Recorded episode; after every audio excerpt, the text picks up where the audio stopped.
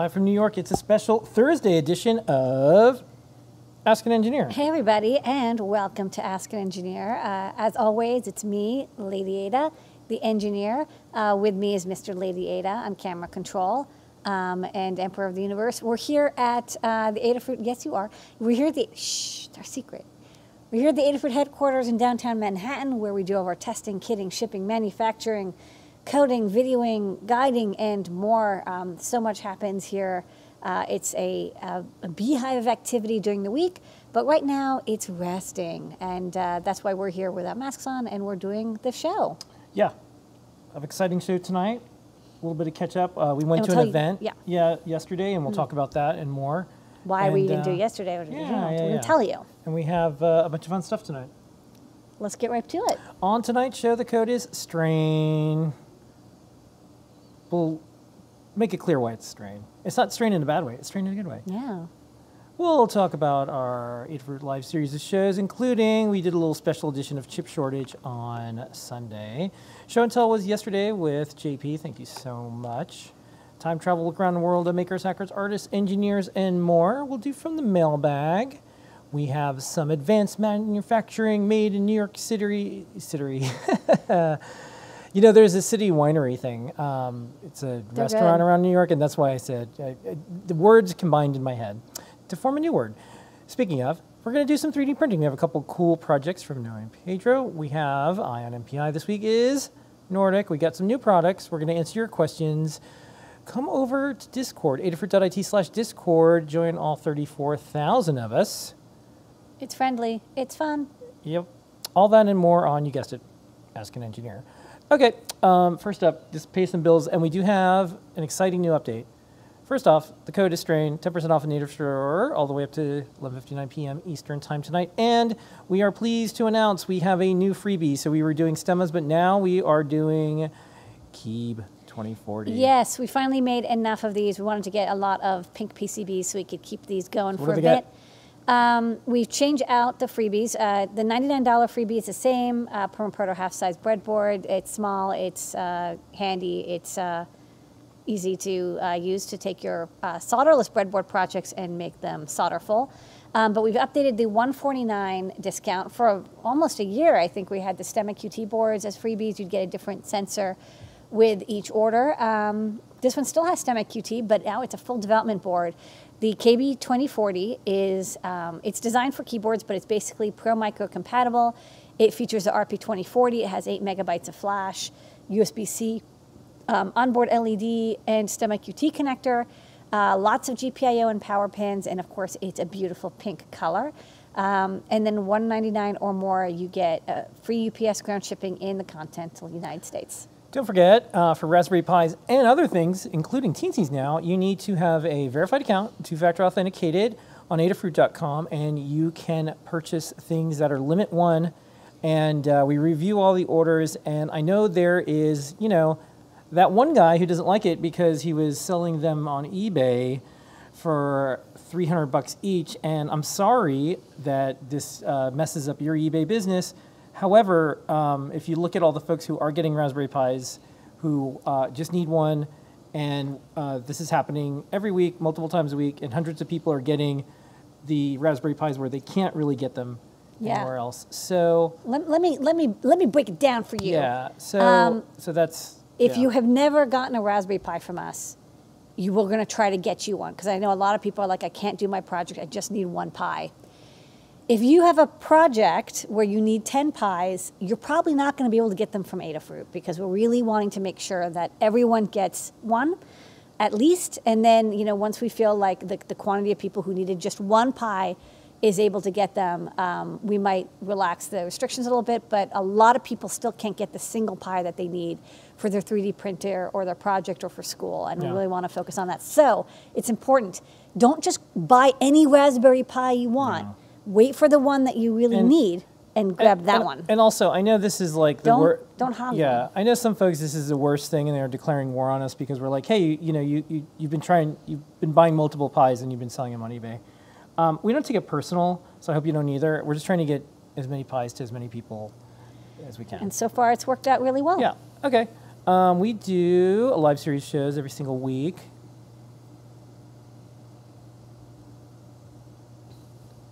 This week we did show and tell on Wednesday, 7:30 p.m. Eastern Time. We do show and tell every single week, so if you want, join us this upcoming Wednesday, 7:30 p.m.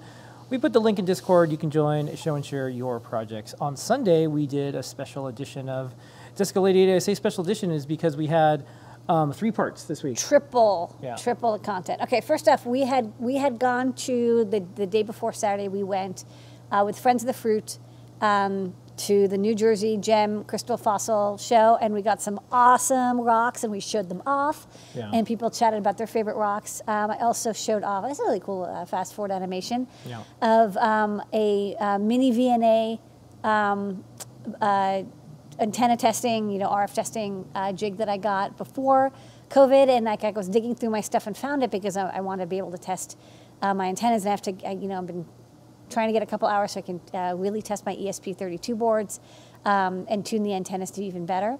Yeah. Uh, so that was the desk part. Yeah, and then we did um, the Great Search, and that's usually part two. And we're going to skip around in this. Um, and uh, what was the Great Search this week?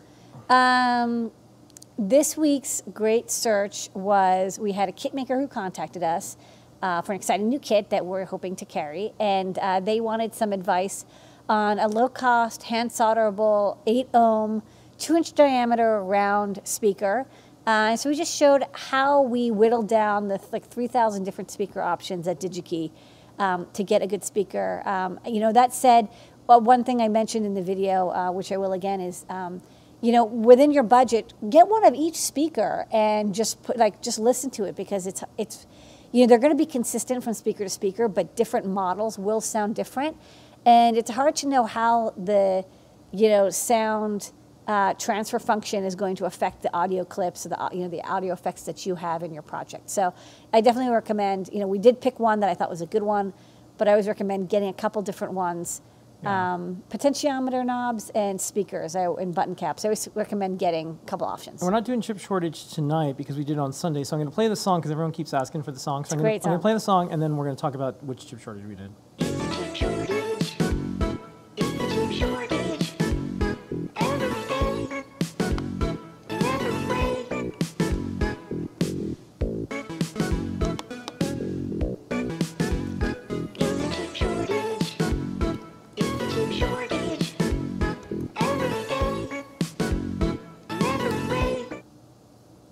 So You what love was it. the chip shortage this week? This week was NXP. Um, we ordered over a year ago some MMA 8451 accelerometer chips because we have a lot of back orders. People want these. They still use this chip. It's end of line. And normally, you know, you place your end of line uh, last time buy, and we did that, and it's kind of been like over a year, and we're like, hey, can we like get these chips uh, so we can just finish out, you know, the last uh, manufacturing one. Um, so NXP, please, please, please allocate these to us. We'd like to uh, move on to other better, greater accelerometers that you stock, but um, we still need some of these older ones. Yeah. So yeah, that's the chip shortage this week. Yeah, and we'll have uh, more next week. And you know, there's some uh, ups and downs with what's going on in the world uh, in general, but also uh, with the chip shortage. So, uh, you know, one of the things we tell our team is there's going to be waves. So, learn to surf, practice the art of surfing, catch those waves, find good people to surf with, build better boards, build different boards. Um, that analogy Be seems flexible. to yeah, be flexible. Um, you know, be like water, flow into the container because um, there is going to be some rough seas ahead, and there's going to be some times where um, you're just sitting around waiting for that that wind to pick up. So we'll see. Um, but Oh, can I say, interject a little thing real fast here? Speaking of NXP, um, Teensy 4.1s are also now limited one yeah, per no, customer. I mentioned that. Oh, I yeah. said In addition to Raspberry Pi. In yeah. addition. And that's the future. Uh, if you want to see what the future is, check out Adafruit.com because whatever is cutting edge electronics, we have it, we make it, we stock it. But then for the things that won't be in for a while, um, these things tend to go in high demand very fast, like Raspberry Pis and then also Teensies. So we're going to continue to do everything we can to make it as fair as possible. Not going to please everyone, but you'll please like 99% of people. Okay, JP's product pick of the week. This is the show we do every single week. Um, JP does a broadcast from the product page live, and you don't have to put in a discount code or anything. Here's this week's product pick highlight. It is the QT Py E ESP32S2. It's a Wi-Fi dev board. It has 13 GPIO pins on it. It has native USB. It's a 240 megahertz single core Tensilica processor. It has 2.4 gigahertz Wi-Fi on there. And something I wanted to demo today is using this with WipperSnapper. So what I have is my QT Pie and I've plugged into it a couple of different uh, outboard sensor boards. You don't even need to code it in a traditional sense. What you can do is go here to this page. I can click on new component and these are the components that have been uh, already created as, as, sort of almost a plug and play or drag and drop. So we can pick any of these sensors here. And now you've Adafruit IO whippersnappered your QT Py to give you all the info you need. So now my temperature is at 28 centigrade and 124. It is the ESP32S2 QT Py Wi-Fi dev board with Stemma QT built in.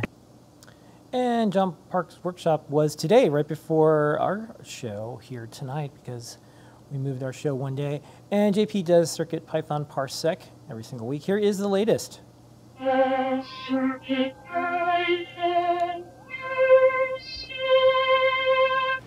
Look at that light show, huh? For the CircuitPython Parsec today, I wanted to show a very simple way to do disco party lights using CircuitPython, in this case on a QT Py. So I have a little QT Py M0 there, and I've also plugged in a NeoPixel strip for a sort of bonus. Uh, this was a todbot tip and trick, actually from his QT Py tips page, which we can put a link in the chat. So what I'm doing in code, all I have are a few libraries I'm importing, including time that allows me to do a little delay. I've imported the board library, which gives me pin definitions, makes it easy to talk to some of the pins on this board. I have imported NeoPixel, which I'm going to use to light up these RGB LEDs. And I'm importing uh, random integer, randint, from the random library. Then I'm setting up two NeoPixel objects. One's called Pixel, and that is the NeoPixel that's built right on the board. So we address that by saying neopixel.neopixel board.neopixel. That's a lot of NeoPixels. I have one, so that's the one there, one NeoPixel on the board, and I've set the brightness to 0.2. The second one is actually this strip of eight NeoPixels, and I have that plugged into the board's uh, Stemma QT connector. So I'm using the serial clock, SCL. Uh, and then I have 8 pixels on that one, and I've set that a little dimmer since there are so many LEDs there, brightness is 0.1.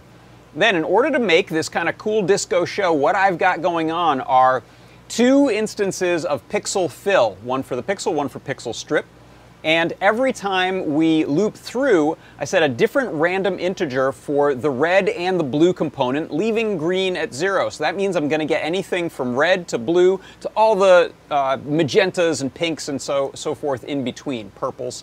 Uh, then we pause for 0.2 seconds and repeat it again. So we get this really cool little disco light show here that I really like. It's really simple to use, and uh, I hope you like it too. That is how you can set up a disco light show on your QT Py using CircuitPython. That is your CircuitPython Parsec. Wow. Wow. Okay, on Fridays you can join Tim FoamyGuy, Fridays at 2 p.m. Pacific, 5 p.m. Eastern, where you can learn about all the innards of CircuitPython, do a deep dive. Scott's back. You might make some guest appearances soon, too as he uh, spins back up with probably Kiddo in hand. Time travel. Look around world, makers, hackers, artists, and engineers. Um, this week, the usual reminder, AdaBox will ship. We're still waiting for parts to come in. We thought there'd be a winter edition, and now it's turning into a spring edition. We put a new bit of text on our website, and the reason we did that is um, we wanted something that was just even more clear, um, we'll keep adding to it. Here's what we say. AdaBox subscriptions are currently closed. Please sign up below to be notified when subscription opens up again. Our team is hard at work planning, sourcing, manufacturing the parts for the upcoming AdaBox display. Shortages continue to create some delays, and we are doing the best we can to ship out AdaBox 21 as soon as possible.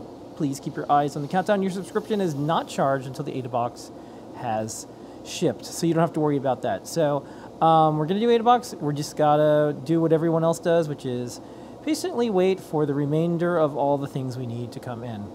So, next up, you're probably wondering why are we doing this show tonight? Well, we went to an event yesterday called Women Who Hardware, and this was at Brooklyn Navy Yard, New Lab, and uh, a couple other groups that were there. Um, if you haven't been to Brooklyn Navy Yard, it is this gigantic manufacturing space with all sorts of things, um, lots of different buildings. And uh, this was folks pitching, bringing the community together, um, founders, folks who want to start companies. Um, you can see a Lady 8 over there. Um, special thanks to all the folks who put this together and invited us out. It was Wednesday, and we're like, oh, we really want to go, and we really want to. It's like seven, seven o'clock. Yeah, eight o'clock. and we said, well, we can move the show because they don't do this meeting that often, and we do our show every week. Um, and then we snuck around and just took pictures. Um, we found some ferries, and then we took a ferry back. That was kind of nice. And uh, we wanted to see how long it would take from Manhattan to the Brooklyn Navy Yard. There's also the Stranger Things uh, experience, uh, which happens to be located in the Brooklyn Navy Yard, too. Okay, it's time for a mailbag, and don't forget we have a mailbag song now.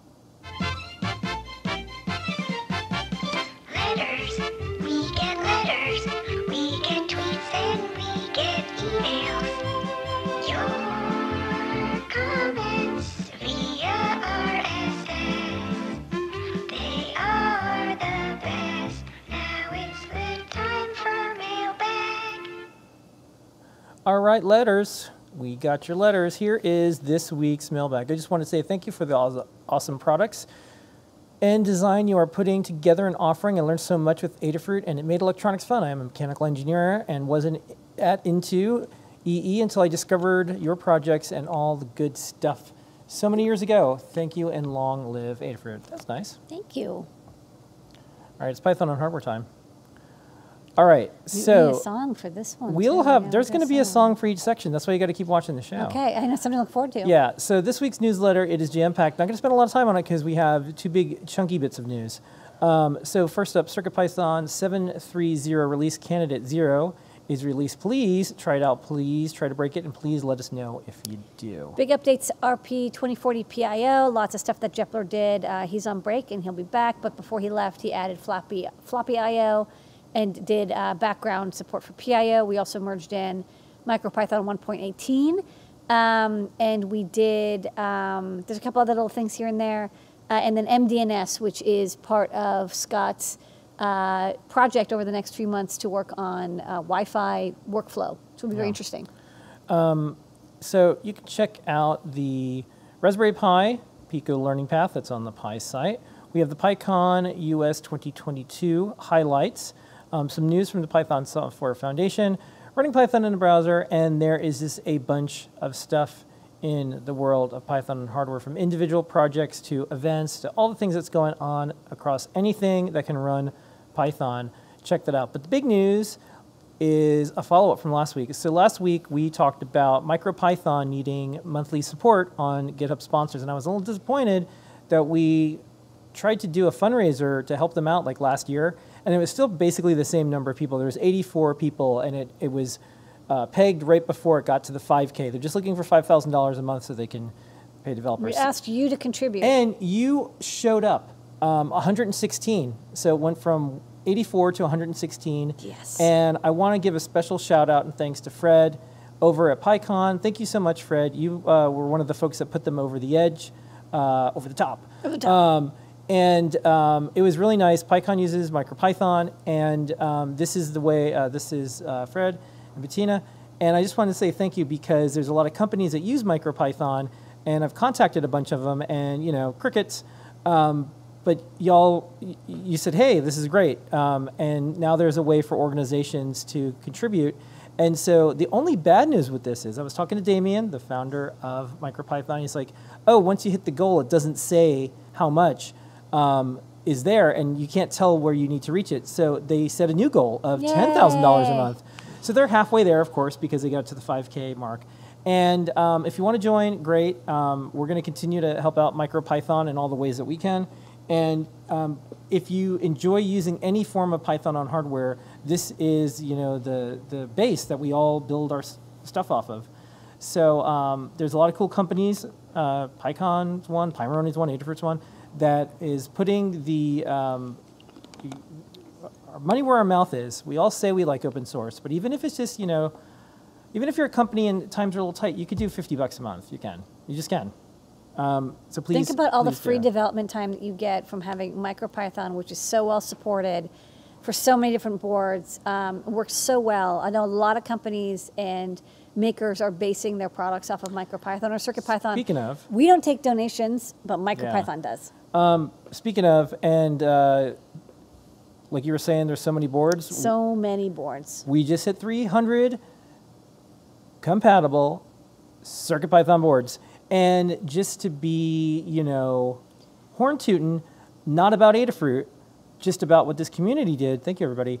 There is 300, and more than half are not from Adafruit.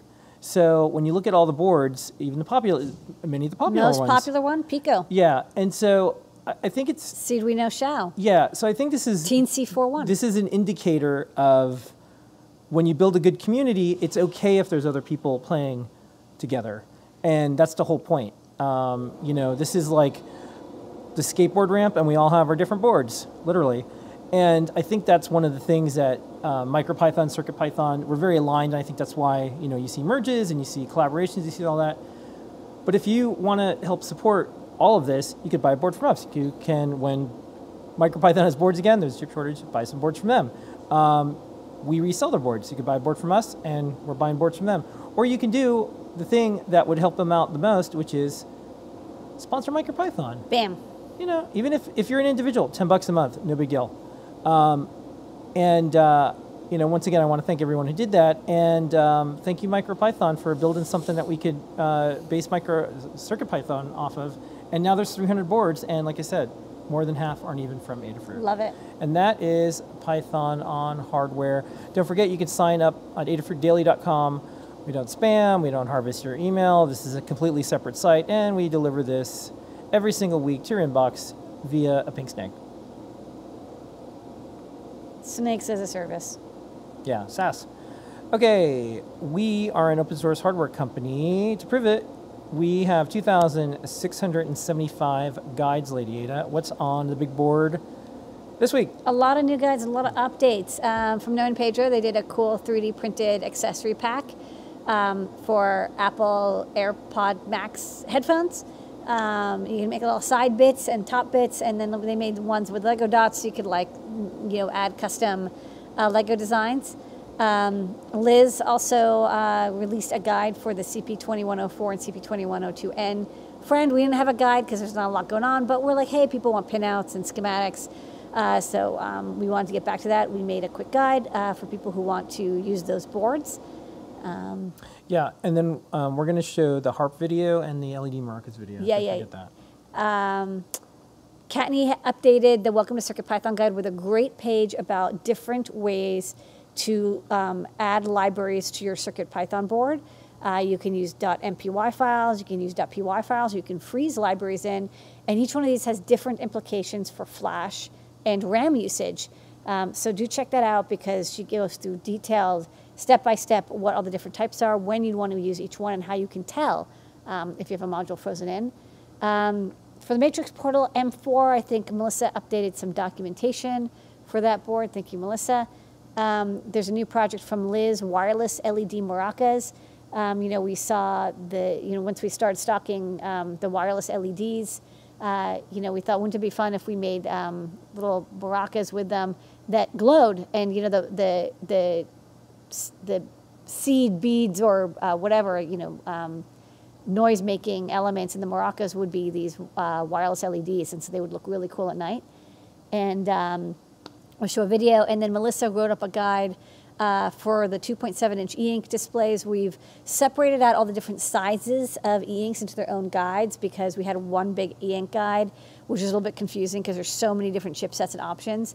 Uh, so we wanted to like separate it so people could easily um, tell you know what chipset they should be like of two or three choices rather than like you know 20 choices for each ink display and then um, with the laser harp video liz also did an update um, to the laser harp to add a mode that takes advantage of the different heights because it's a time of flight sensor so not only do you detect you know that the LED that the laser is broken because you put your hand in front of it, but you can tell how far it is, and so you can do like a kind of half theremin, half harp effect. Okay. And uh, we're going to play those videos in a second. I want to uh, just mention something. So at Adafruit, we do hug reports, or not. We don't like physically hug. We call them hug reports instead of bug reports. And um, I just want to say hug report to Trevor Flowers, who said, "Oh, I didn't realize MicroPython accepts donations via GitHub. I just did that now, done and Thank done. Thank you, thank you. Thank you so much. Even a couple dollars helps and- them out. And so, you know, this is the thing that we can do as a community is show if you put your stuff out there, take that risk. Put your, you know, this beautiful thing that's in your head, this code, and say, here you go, everybody, do pretty much anything you want with it. Just like credit me once in a while. Um, I'll tell you another thing. It's very, very, very rare to see firmware projects that are cross-platform the way MicroPython Yeah. is. You know, usually, if you're getting like a USB stack or like, um, you know, a Wi-Fi it's, It's example, usually developed by the it's developed by the chip- chip- company, the chip makers, and they have a license, and they say you can't use it for anything else, and it's very restricted. right. It's amazing that MicroPython has worked so hard to support such a wide range of microcontrollers, um, from ST to NRF to ESP to Atmel to This is like Linux. Everything, It- it- everything. and it does have the same potential together, like write once, run anywhere for Mm. microcontrollers. Um, we're getting really close with uh, CircuitPython, MicroPython. So, anyways, thank you, uh, Trevor. Very much appreciated. And, uh, you know, spread the word. Um, if uh, folks are out there building a business on these things, uh, a lot of it is just intent and signaling, hey, you're valuable, you're important, and here's a place where I can show it, even if it's just like a few bucks a month. It's okay. Um, it, it is the thought that counts, and a lot of these things begets other things. When other people see it, they're like, oh, you know, I should. I always say I'm going to do it. And uh, you know, one last thing: if um, you're not feeling great about yourself, you know what makes you feel good? Giving, donating your time, a little bit of money, volunteering, helping someone else. Trust me, it works. Okay, um, so I want to play two videos. The LED maracas thing, Liz did a really cool video, and then the harp video is is one minute long, but it's worth it. It's it's actually one of our like long term. We have to make this project one day. I've always wanted to have an LED And- harp, and, and so Liz- Liz did an amazing Liz did job. an amazing job. so here we go.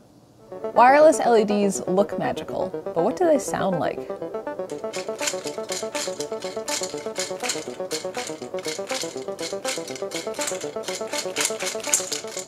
You can build some maracas using wireless LEDs. LEDs are pulling double duty here since they're providing the sound and visual aspects of the project. The coil sits vertically in the maraca, so the LEDs are always lit up. The coil plugs into a AAA battery pack, making this simple to power and assemble.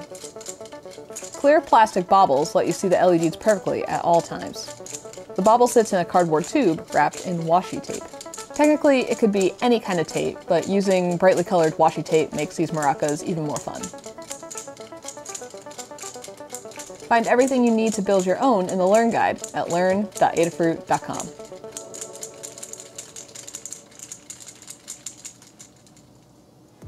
A laser harp is an electronic instrument that lets you pluck laser beams like a harp to play notes.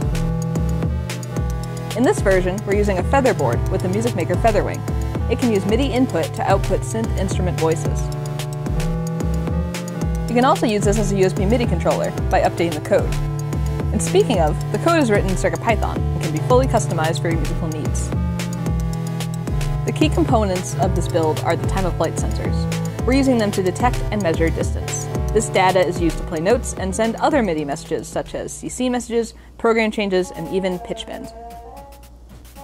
The lasers don't really have any practical purpose here. Their only job is really to make the project look super cool, which they definitely achieve. Since the Music Maker Featherwing has a headphone jack output, it can integrate easily into a tabletop synth setup. Just add in a fog machine for maximum vibes. To learn how you can build your own laser harp, check out the Learn Guide at learn.adafruit.com. And it's time for advanced manufacturing. Made in New York City factory footage here at Adafruit.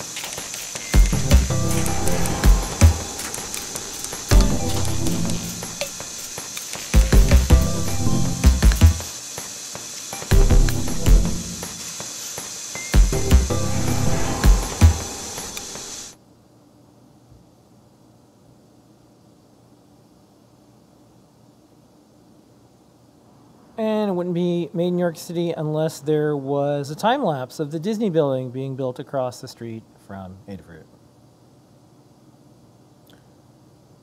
This is fun. From the windows. They're filling it with oil.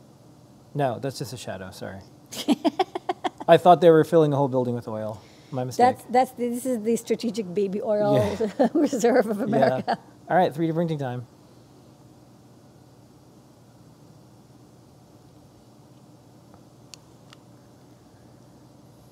Okay, every single week, Noah and Pedro print up amazing things. This week, uh, we're going to show these back to back. The first one is these uh, Apple AirPod Max covers.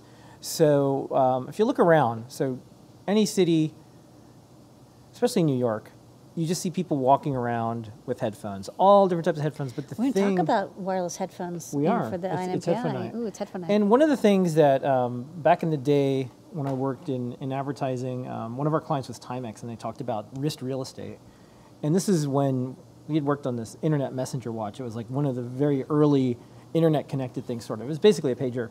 But when they would talk to people, there's, there's valuable real estate. There's necklaces, there's bracelets, there's watches, there's rings, there's shoes, there's shirts, there's all sorts of stuff. But if you think about headbands um, or headphones, they're not where, like, say, if you look at the Apple Watch, every single part you can get a different Your thing. cover and You get a band. band, you can get a cover, you can change all the faces, and you know we're so lucky we finally get like three different colors of uh, you know headphones now.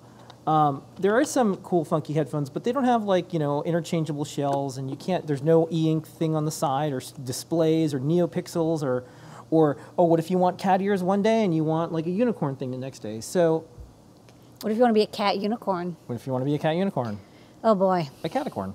Hmm. Um, you're doing good with the um, word word combinations today. Yeah. You, you're on it. My, my hemispheres are mm, uh, multiple multiple connections today. So um, we thought this would be just the start of some neat things, and then we thought, you know, if we're just going to do it, why don't we make the side of headphones Legos, or at least uh, Lego brick compatible things, building brick compatible. Okay. Um, uh, I'm going to get a. oh, I hear the Yeah. Lego. By the way, just, you know what? Actually, you know what? By the way, um, we don't like to dunk, and we don't want to shame anyone. And I tried to keep this as positive as I could, but Lego uses a bunch of MicroPython, and they're Lego. And I said, hey, Lego, like you, you do a lot of cool things with MicroPython. Would you consider um, donating to MicroPython? Crickets. And um, I emailed the emails that I could find, but they bounced. Um, so I don't know if anyone's at Lego. Um, you know your Spike stuff that you use, the, the bot and everything. yeah, they use a lot of MicroPython. You could consider donating just a little bit, like maybe Even like one Lego kit one- amount. One, please, Mr. Scrooge, one brick. Okay. So, anyways, I'm gonna play these videos back to back. But uh, Lego, you should do the right thing. Hey, what's up, folks? In this project, we're 3D printing accessories for the Apple AirPods Max headphones.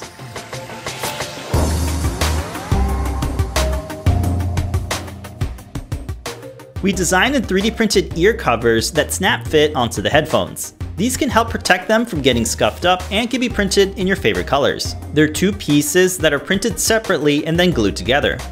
They feature LEGO compatible studs so you can build fun designs to personalize your headphones. We also 3D printed headband covers that can help protect the knitted mesh in the canopy. They're printed in flexible filament and work nicely with Lego dots for making mosaics and intricate patterns. They just press fit into the canopy and can be easily removed. We think it's a great way to personalize your headphones. We used NinjaFlex Cheetah filament to make the flexible headbands. This flexible filament offers some features over regular NinjaFlex like the ability to print faster and better quality parts. Since it's soft and flexible, you can make fun headbands like cat ears, monster horns, a unicorn horn, and some mouse ears. We hope this inspires you to 3D print some fun accessories for your favorite pair of headphones. Thanks so much for watching, and be sure to subscribe for more projects from Adafruit.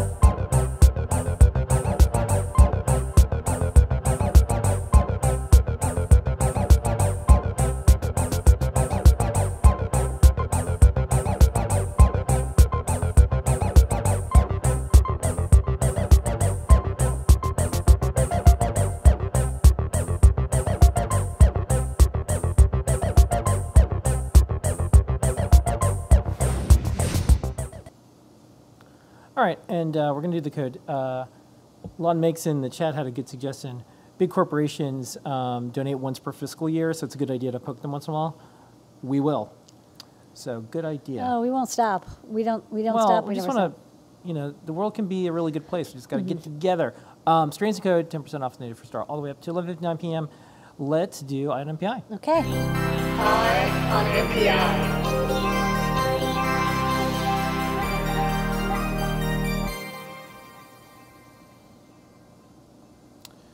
This week's Eye on NPI is Nordic, brought to you by DigiKey and Adafruit. Lady Ada, what is this week's I'm Eye on NPI? even wearing my Nordic shirt. Uh, it's very comfortable, and I like the I Yeah. like the style. So um, I even wear it sometimes when I don't have Nordic on Eye on NPI. Uh, but this week we do. Um, I love to feature uh, Nordic chipsets, and I saw this new dev kit show up on um, DigiKey. And one of the things I like to do is combine not only NPI but why it, I picked it for the NPI, and hopefully you learn some stuff. Uh, so this week's um, Eye on NPI is the uh, Nordic NRF 5340 audio dev kit, uh, which is kind of like this super beefed up NRF 5340 um, development kit, which is of course audio based, but like hint, hint, it's also a really good dev kit in general. Uh, and at the end, we'll show a video that goes through um, with one of their engineers through like every feature of this dev board. But it's a very, it's a very classy looking dev board. And if you have the PPK and you like that metal glowing plastic section thing they got, um, this is uh, this has the same thing. Okay, so to start off with, um, you know, when we talk about Bluetooth audio, um, a lot of people uh, think, you know, if you think about the you know 90s and early 2000s, um, the basic, you know, the, the the killer app for Bluetooth Classic was these uh, Bluetooth headsets. Um, you know, they combine a microphone and um, a head a headset. Uh, I'm sorry, an earphone. Um, you could pair it with your phone very easily by pressing a button. Um, and uh, you could use it uh, hands free. It would be great if you're working while you're on the phone, you want to listen to music, um, you want to chat. Um, more advanced ones eventually added, you know, buttons, user interfaces, and even audio commands. Um, they're also uh, Bluetooth Classic Audio is still used all the time with um, Bluetooth speakers. Uh, DigiKey even stocks a Bluetooth speaker. I, I just was like, hey, I wonder if you can get one. Uh, yeah, Klein Tools uh, makes one. It looks pretty rugged and cool. Um, and um, yeah, this is very common and low cost. And again, you can pair it with any computer, any mobile device, any tablet. Pretty much anything that does Bluetooth audio is going to do Bluetooth uh, classic audio. And, and we've been you know living with it for like 20 plus years, um, maybe even 25 plus years, uh, very happily. Um, but you know, one thing I've noticed is, you know, we've moved from Bluetooth Classic to BLE for a lot of devices. Like a lot of the gadgets that you have that use Bluetooth, if it's not a keyboard or audio, it's using BLE, and that's because um, Apple had this restriction on if you wanted to, you know, pair your device with an Apple iOS um, device for Bluetooth. Um, if it was Bluetooth Classic, you had to go through the made for um, iPod, sorry, iOS or you know Bluetooth uh, certification because everyone was using the SPP protocol. Um, and so it got very complicated to add Bluetooth Classic devices, but BLE, you know, you really don't need any permission at all. Any app can connect to a custom uh, BLE profile. But again, uh, Bluetooth audio and Bluetooth keyboards have been lagging. Still, all, most devices that are Bluetooth audio um, are still classic. And um, classic audio has has one thing, uh, has a couple things about it that at the time of the design made a lot of sense, but are a little restrictive now. One is that classic audio is uh, single stream; it's point to point. You have a thing that sends the audio, and you have a thing that receives the audio. And um, in Bluetooth audio, this is called the source and the sink.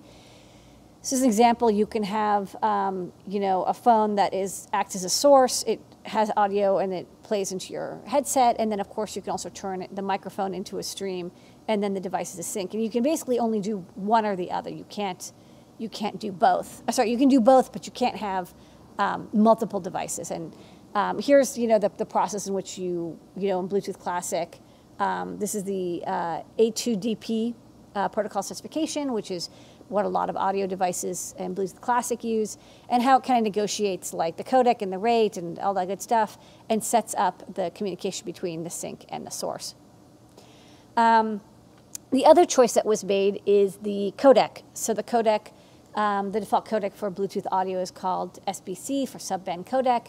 Um, it has a pretty good rate of reduction. It goes from 1.5 megabits per second to, you know, a little bit like maybe a quarter of that, 350 kilobits per second. Um, you know, at the time when this was invented, there was uh, limited memory and limited computation. You know, people had to fit the capabilities of encoding and decoding um, the audio onto the small microcontrollers that would fit into a hand uh, a wireless headset or into the mobile device. And so it wasn't like you could do really advanced codecs compared to what we can do now.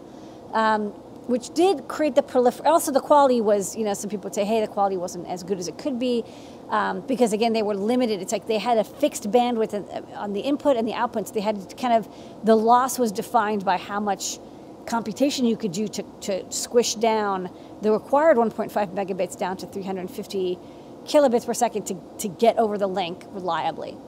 Um, so in the years since, there's been you know the proliferation of other codecs. Um, you know, aptX was one of them, and AAC is another one of them. And um, not too surprising, as folks who do codec stuff are uh, will learn, is that they're all very heavily patent and licensed, and you have to pay, you know, high licensing fees to use these codecs. So it's like if you want to update or upgrade from SBC to aptX, you have to pay uh, Qualcomm a buck a piece and you know a ten thousand dollar um, you know starter fee. Um, so uh, you know Nordic and uh, Bluetooth.org have have a pretty good discussion of like, hey, you know, Bluetooth Classic is really popular, but you know there's a couple things that the, those two things, the fact that it's point to point sink and source, and the fact that the codec is is you know, the, the, default codec is, is not really designed for like 2020 levels of um, low power computation. You know, um, the kind of processors that we now consider low cost enough to stick into a headset uh, we would be considered as powerful as a desktop computer back then. And, um, you know, again, the, the, it was really hard to pull people away from Bluetooth Classic. It was cheap. Um, it's easily available. It's, you know, very compatible. Everybody knows about it until um, the killer app came for what would be Bluetooth low energy audio, which is AirPods. And AirPods, and it's interesting, said AirPods don't use um, the Bluetooth low energy audio, they actually use their own proprietary protocol.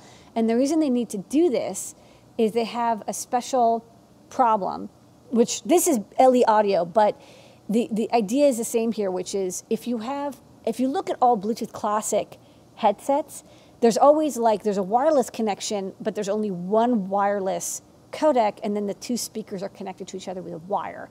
Because if you have like one sync, you can't. Sorry, if you have one source, you can't have two sinks.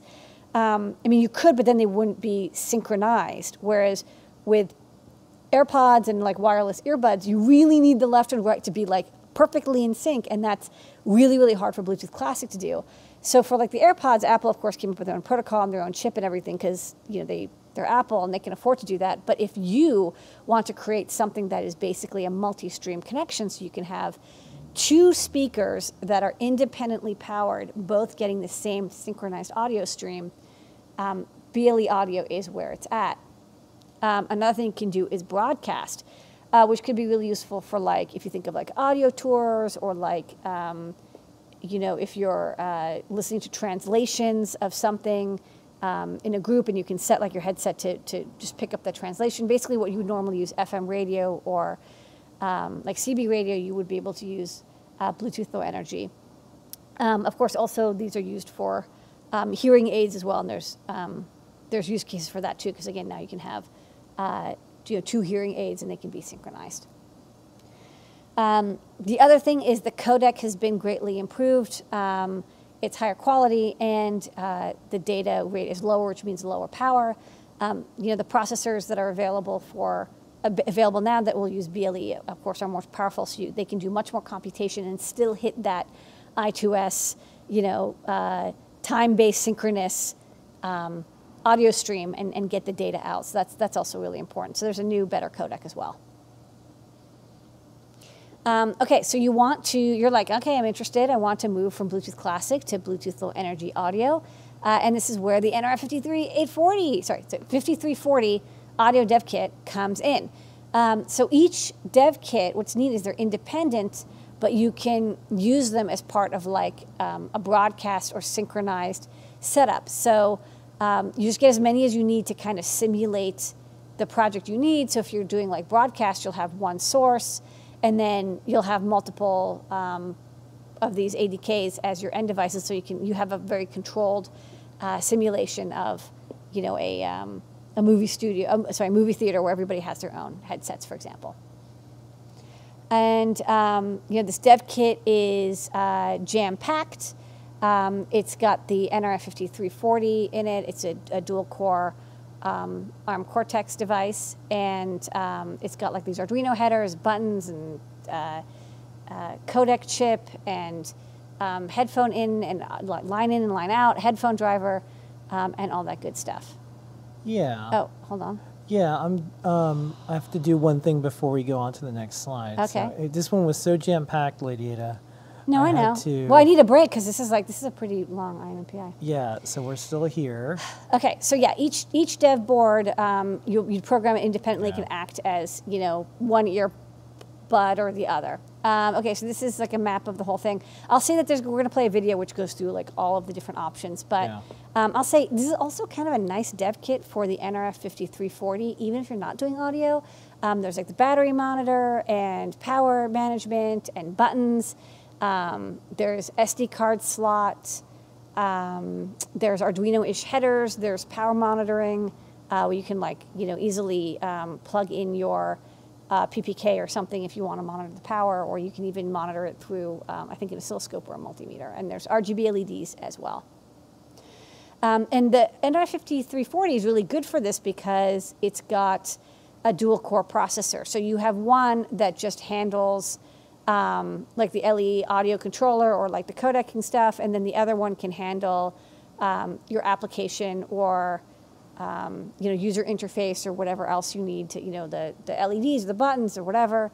And so it's it's good. This is you know a handy um, a handy time to have a dual core processor and you can still take advantage of like the low power modes that Nordic is really good at. I mean, like one thing that you know, if you want to do low power Bluetooth, you're not going to get anything lower than than Nordic.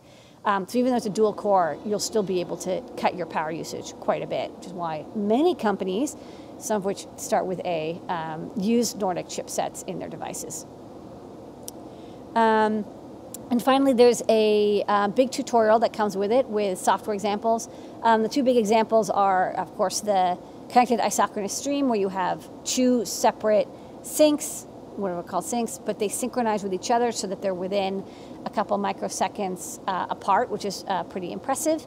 Uh, so they, they get data and they also kind of communicate with each other a little bit.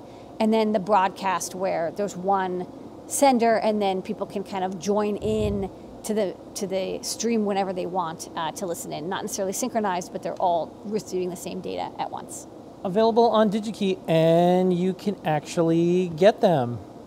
Yes, there's a lot in stock. Um, so again, you know, the reason it's good that there's a lot in stock is because you'll probably want at least two, if not three, uh, in order to prototype your project. Especially if you're, you know, I want to demo the broadcast example. Um, but the code looks really easy to use. It's all, um, you know, Python installation. You just use a command line, and the Nordic uh, SDK is, is really well established. And so, like, you know, you get the demo running, and you can go in and, and customize the user interface, LEDs how you want, and then take that and turn it into your final product. All right, we're going to play this video, and that'll be Eye on NPI for this week. This here is the star of the show, our NRF5340 dual-core Bluetooth SoC. It supports Bluetooth LE, NFC, and many other wireless protocols. What I'd like to highlight for Bluetooth LE audio is the audio PLL and the dual-core setup. This enables the SoC's great LE audio performance. The audio PLL supports an adjustable frequency with 3.3 ppm resolution in two frequency bands. It has very low jitter and is ideal for audio applications. The dual core setup enables us to run the application and codec on the application core and handle communication on the network core. This is the Cirrus Logic CS47L63, a high performance, low power audio DSP for earbud headphones. It is optimized for direct connection to the headphone load. The power management and battery charging are handled by our NPM 1100 power management IC. It is a super small, highly efficient PMIC for charging batteries and power delivery. Its power conversion efficiency goes up to 92% with a footprint of only 27 square millimeters. This includes all the passive components. You can even get as small as 23 square millimeters for size constrained applications. At the side of the board, we have two 3.5 millimeter jacks to get your sound in and out of the audio DK. One jack is to be used as a headphone connector, and the other one for line in, making testing your application as easy as possible. If we look to the right of the board, we have buttons for play, pause, volume up, volume down, and two user programmable ones. In addition to that, we include four user programmable LEDs on the board. The top LED is an RGB LED that can be freely configured. For power measurement, we have current measurement pins located here. The different pins enable you to measure the part of the board that you are interested in. Here, we have the SWF port for RF measurements. If we now look at the backside of the board, we see the battery connector. Here you can connect the battery that is included with this kit. This is a USB-C connector and can be used for powering the board or programming and debugging. We've included a digital microphone that is located right here. This is an SD card holder if you need extra memory.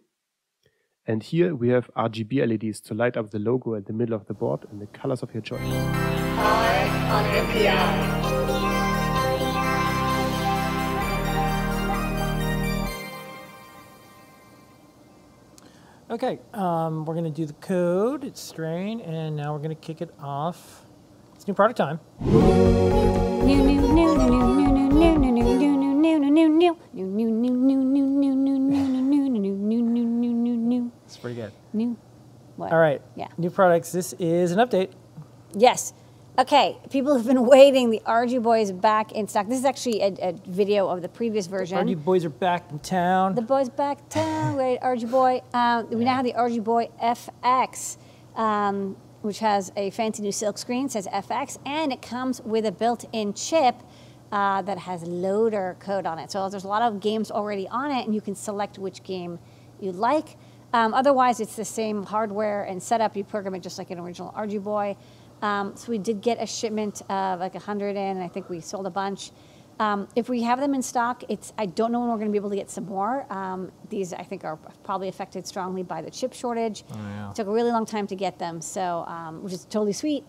Um, but do pick these up. These are a very fun development platform for writing games, um, and the industrial design is of course lovely. It up. Next up, now this looks just like a normal breadboard, but what you don't know is that this is a premium breadboard. Um, yeah, so you know, I use breadboard, these solderless breadboards all the time, and you know, as I was using them, I was like, you know, I bet we can get better ones. And um, so I looked around, and I worked. It actually took me months of working with different breadboard factories. Uh, to make a solderless breadboard um, that is buttery smooth, as Phil B would say. Um, so one of the things is I, I took this apart to show is um, the clips are not flat. They're actually um, hold on. Let me zoom in because this is this is the secret sauce. I'm, I'm giving away all my secret sauce, Phil. Um, so if you look here, you see how there's like this little bit of a notch at the end. Um, this notch makes it easy to insert, but gives it a good grippy effect.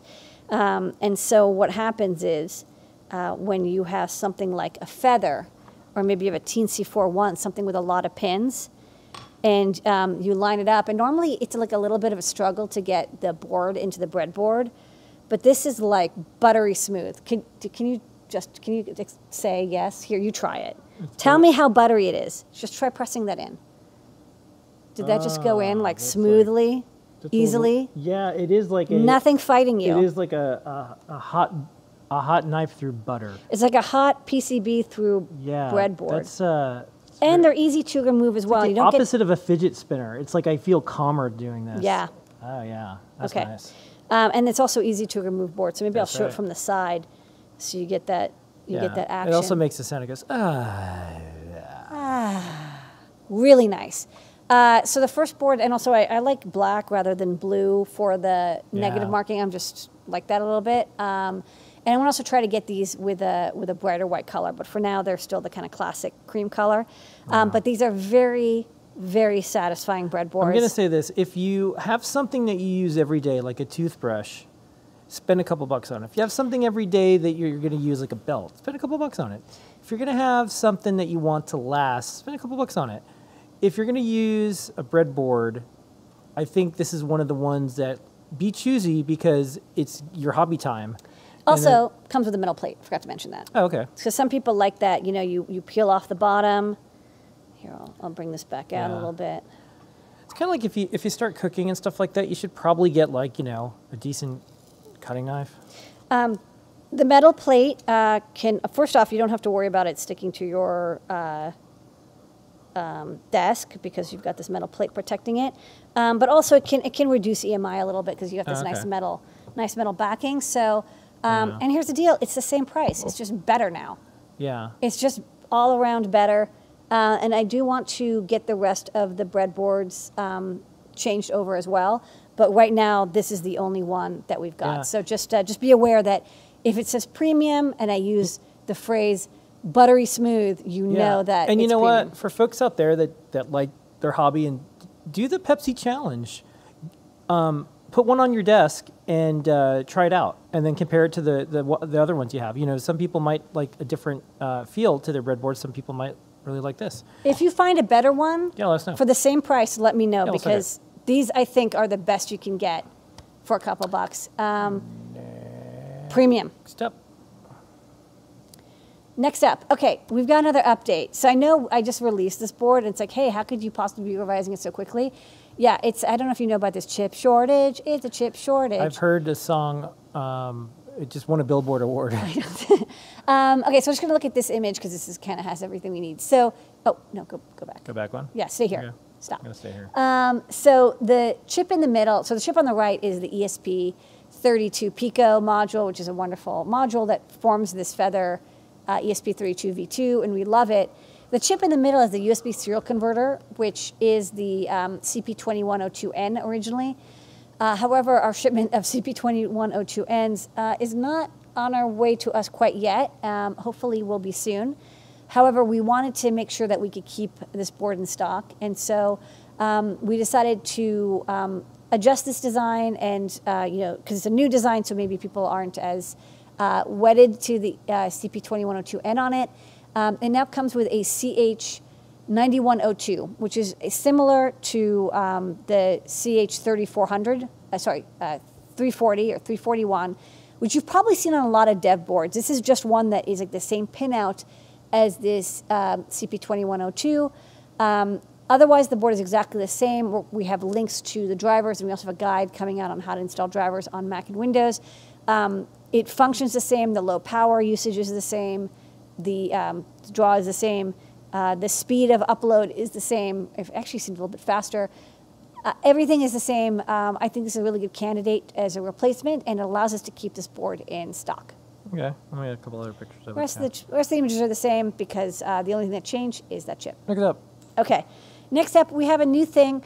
This is a little bit kind of a weird uh, device, but I thought it would be cool to stock. So this is a. It's designed for um, as a controller for heater modules in like a vest or a jacket. Um, it's a, uh, you know, slow PWM duty cycle. Um, uh, power on off switch type thing. Uh, it comes with a couple different modes. Um, it's actually easiest for me to shoot on the overhead because it's. Um, hold on, let me turn it off and then I'll start from the beginning. Uh, so, okay, let me move this breadboard, which is not a premium breadboard, out of the way. Okay, so this is like a rubbery. What's nice about this is kind of like a weatherproof rubbery button. Um, and you connect the black and red wires to uh, your power supply, which can be, I think, between 3 and 24 volts or 3 and 12 volts. Uh, check the product page. You press once uh, to um, set it to be red, and hold on, oops, this wire got disconnected. And then you connect the output uh, ground to the blue wire and uh, power to the red wire. Um, and here's like a fan to demonstrate it because a fan is kind of nice and it's a nice visual way to see it. Um, when the light is red, it's 100% on. And then when you press it again and it goes to blue, it goes to 30% off, 70% on, so it's like a 70% duty cycle. And you'll see the duty cycle isn't like a fast duty cycle, it's actually maybe like two seconds um, on and off. So this would not be good for like an LED unless you're okay with it blinking. Um, it's good for heaters, maybe fans, Peltiers, other kind of slow um, heating or cooling devices or, or powering devices. Um, and then uh, green is um, 30% duty cycle, so 30% on, uh, 70% off. And again, the duty cycle is you know a couple seconds long. Um, so it's designed for these heater vests, but you know I thought it was kind of nice, you know, weatherproof enclosure. It's inexpensive. Even if you just use the on or off functionality, oops, I reset it. Even if you just use the on or off functionality, um, I think it's still possibly useful for some project. And I like that you can sew uh, the outer edge here. There's like a little bit of a lip. Um, you can sew it to um, make a wearable project. So you can cycle through, and then when you're done, you press and hold to turn it off. Okay, and the star of the show tonight, besides you, Lady Ada, our staff, our customers, our community, and everyone who makes all these good things go, Make is it go. Okay, we've got the finally after many years the NAU 7802 uh, strain gauge um, ADC. It's a wheat bra- Wheatstone Bridge ADC, um, very precise um, differential input uh, that's designed for strain gauges, but you could probably use it for other sensors as well. Uh, this was a product that we actually started designing right uh, before COVID, and then COVID hit. We kind of got busy designing ventilators and face shields. Uh, and we went, went back to the design. The chip wasn't available, but we did get a shipment finally of these chips. And so I wanted to get this Stemma QT board out um, because we sell strain gauges. Uh, you'll want to read them. And uh, this is a great I squared C um, strain gauge reader. Uh, it comes with uh, the Nuvoton NAU 7802. This is a 24-bit ADC. Um, we only expose one of the ADC lines because most people are using this with a strain gauge that you know you only need one ADC. Um, e minus and E plus are the two um, exciter sides of the Wheatstone bridge. So left, you know, E minus is ground. E plus connects to um, the voltage output from the NAU. It can generate a voltage between like 2.0 and 4.3 volts. Uh, reason for that is I think it, you know, you can get a nice clean voltage reference.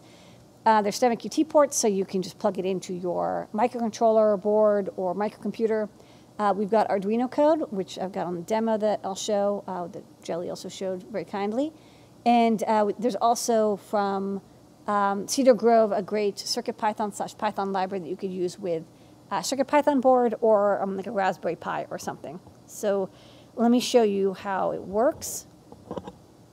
Um, so you connect uh, the four points of the uh, Wheatstone bridge, strain gauge in this case, uh, to um, the sensor. I actually have the exciter um, and ADC pins backwards, but it's okay because the Wheatstone bridge is actually symmetric, so it doesn't matter. Um, and then I have some Arduino code working on this feather that I just have plugged in. And um, you'll see I have the gain up really high, so you'll see like even even me touching this makes the number kind of uh, go up and down because I'm, I'm applying a little bit of strain just picking it up. If I if I set it down, it'll kind of stabilize a lot more. Um, and then of course you can add more filtering on top. Uh, but then if I apply strain, you can see I'm so strong. Um, and then the other way, it makes a negative number because it's a differential um, reader. So, you know, of course, you can measure if, you know, positive or negative um, change in current through uh, the resistive bridge that is attached to this uh, chunk of metal. This is a one kilogram uh, strain gauge. I haven't actually tried it with other Wheatstone bridges, but there's absolutely no reason it wouldn't work with others. So if you have other projects that need a 24 bit ADC and you're okay with you know, it's not going to go that fast. I'm running this at about 10 hertz um, to get good um, precision out of it, but I think it goes up to about 300. I think you probably use a couple bits, lose a few bits of resolution at 300. Um, that's the trade off. It's an inexpensive board um, that's designed for slow measurements of, of weight. And there you go. So very easy. to products. New, new, new, new, new, new, new, new, new, new, new, new. Okay, don't forget the code is strain. You can use it for anything in stock, 10% off in the Adafruit store, all the way up to 11:59 p.m. And you support us. a 100% woman-owned, independent, open-source hardware company manufacturing in New York City, I heard we women who hardware. Women who hardware. You're Women Who Hardware. I am the woman who Hardware. Yeah. So we're gonna do some questions. Um, ask your questions at adafruit.it slash discord or discord.gg forward slash adafruit. Um, this is what it is. Uh, there were some questions earlier. Um, do you think you'll do uh, some half-size breadboards of the uh, yeah, super I'm, butter? I'm just waiting for them to come in. The first ones that arrived, um, you know, it's it's really tough to get stuff in. The first ones that arrived are the half-size breadboards, um, but I'm hoping in the next week or two we'll have, sorry, the full size, the half-sized, uh, teeny, and other. Um, I hope we'll be able to come in soon as well. But this is the first one. Two try it out. Okay. There was a couple questions that had stirred up from the other chats when, earlier when I got started. Um, does the Bluefruit Connect LE app work with our, the Arduino Uno? Um, you, you could use it with our Bluefruit friend. Um, it's it's going to be a little bit of a struggle. You're not going to have a lot of memory. Um, but using our UART or SPI friend, you could probably do some very basic projects. Okay. Uh, what do you think about obtaining a degree in EE? Well, you did. Well, I did. Um, if you want to be able to understand some of the theory and math behind some more advanced uh, electrical engineering concepts, um, go for it. Okay. What are some of the uses for the strain gauges? Um, strain gauges tend to be used for you know measuring weight.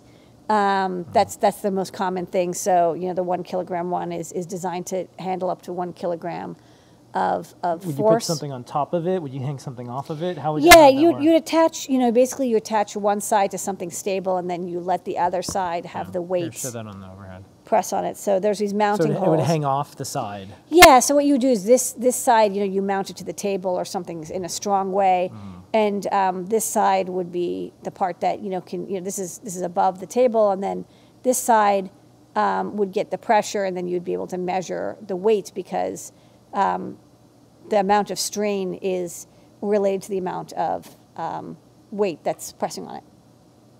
All right. Uh, got the Tasmota IoT firmware working on the Feather ESP 32v2 board just the other day and submitted a template page to their repo so people know how to get it working. Guess I'll need to set up another PR with info for the UART chip range. Glad you were able to keep it in stock. Yeah.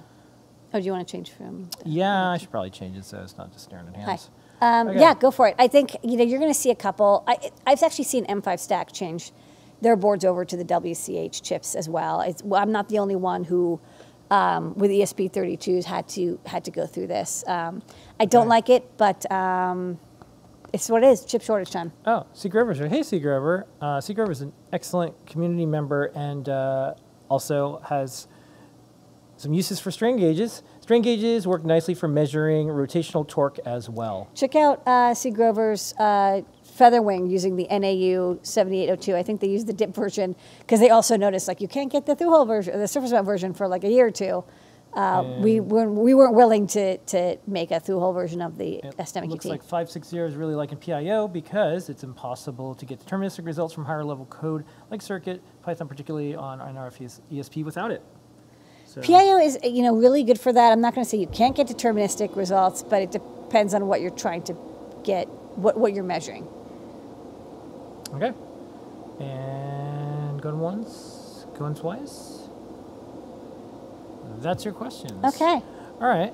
Um, if you want to hang out, you can always hang out, and uh, the Discord is open. All thirty-four thousand of us. All right. Thanks, oh, everybody. One more. Any more on the CH552 QT Py? Um, I'm waiting for chips, which are unavailable right now. Um, but when I get chips, I can put together the yeah. prototype. Our there. second album will be the chip shortage continues. Yeah, I mean, I design things, but that doesn't mean I can necessarily then, get the parts for and then it. I'm going to do chip shortage unplugged, and then um, F- Featuring the um, the wireless LED maracas. Yes, we have a lot of musical instruments. Um, so that's our show for tonight. Thank you so much, every everybody. Uh, ben, thank you behind the scenes and Adafruit Slack. Thank you everyone in the chat, um, in the community, all the folks that are picking up stuff. Thank you everyone who's patient with one another, especially uh, during these times of, uh, you know, lots going on. Um, be good to one another, um, and also be good to yourself. If you're good to yourself, you can be good to other people. It's usually how it works. Put the oxygen, oxygen mask on you. Make sure you're doing okay. and then learn, teach, and share all that good stuff with other people. We'll see everybody next week. We're back on Wednesday, 8 p.m. We're going to be doing some cool stuff during the week. We have a lot of stuff to publish and more. We'll see you next week. Here is, uh, oh, this is an Adafruit production. Do, do, do, do, do. Um, here's your moment of Zener. Thanks, everyone. Thank you.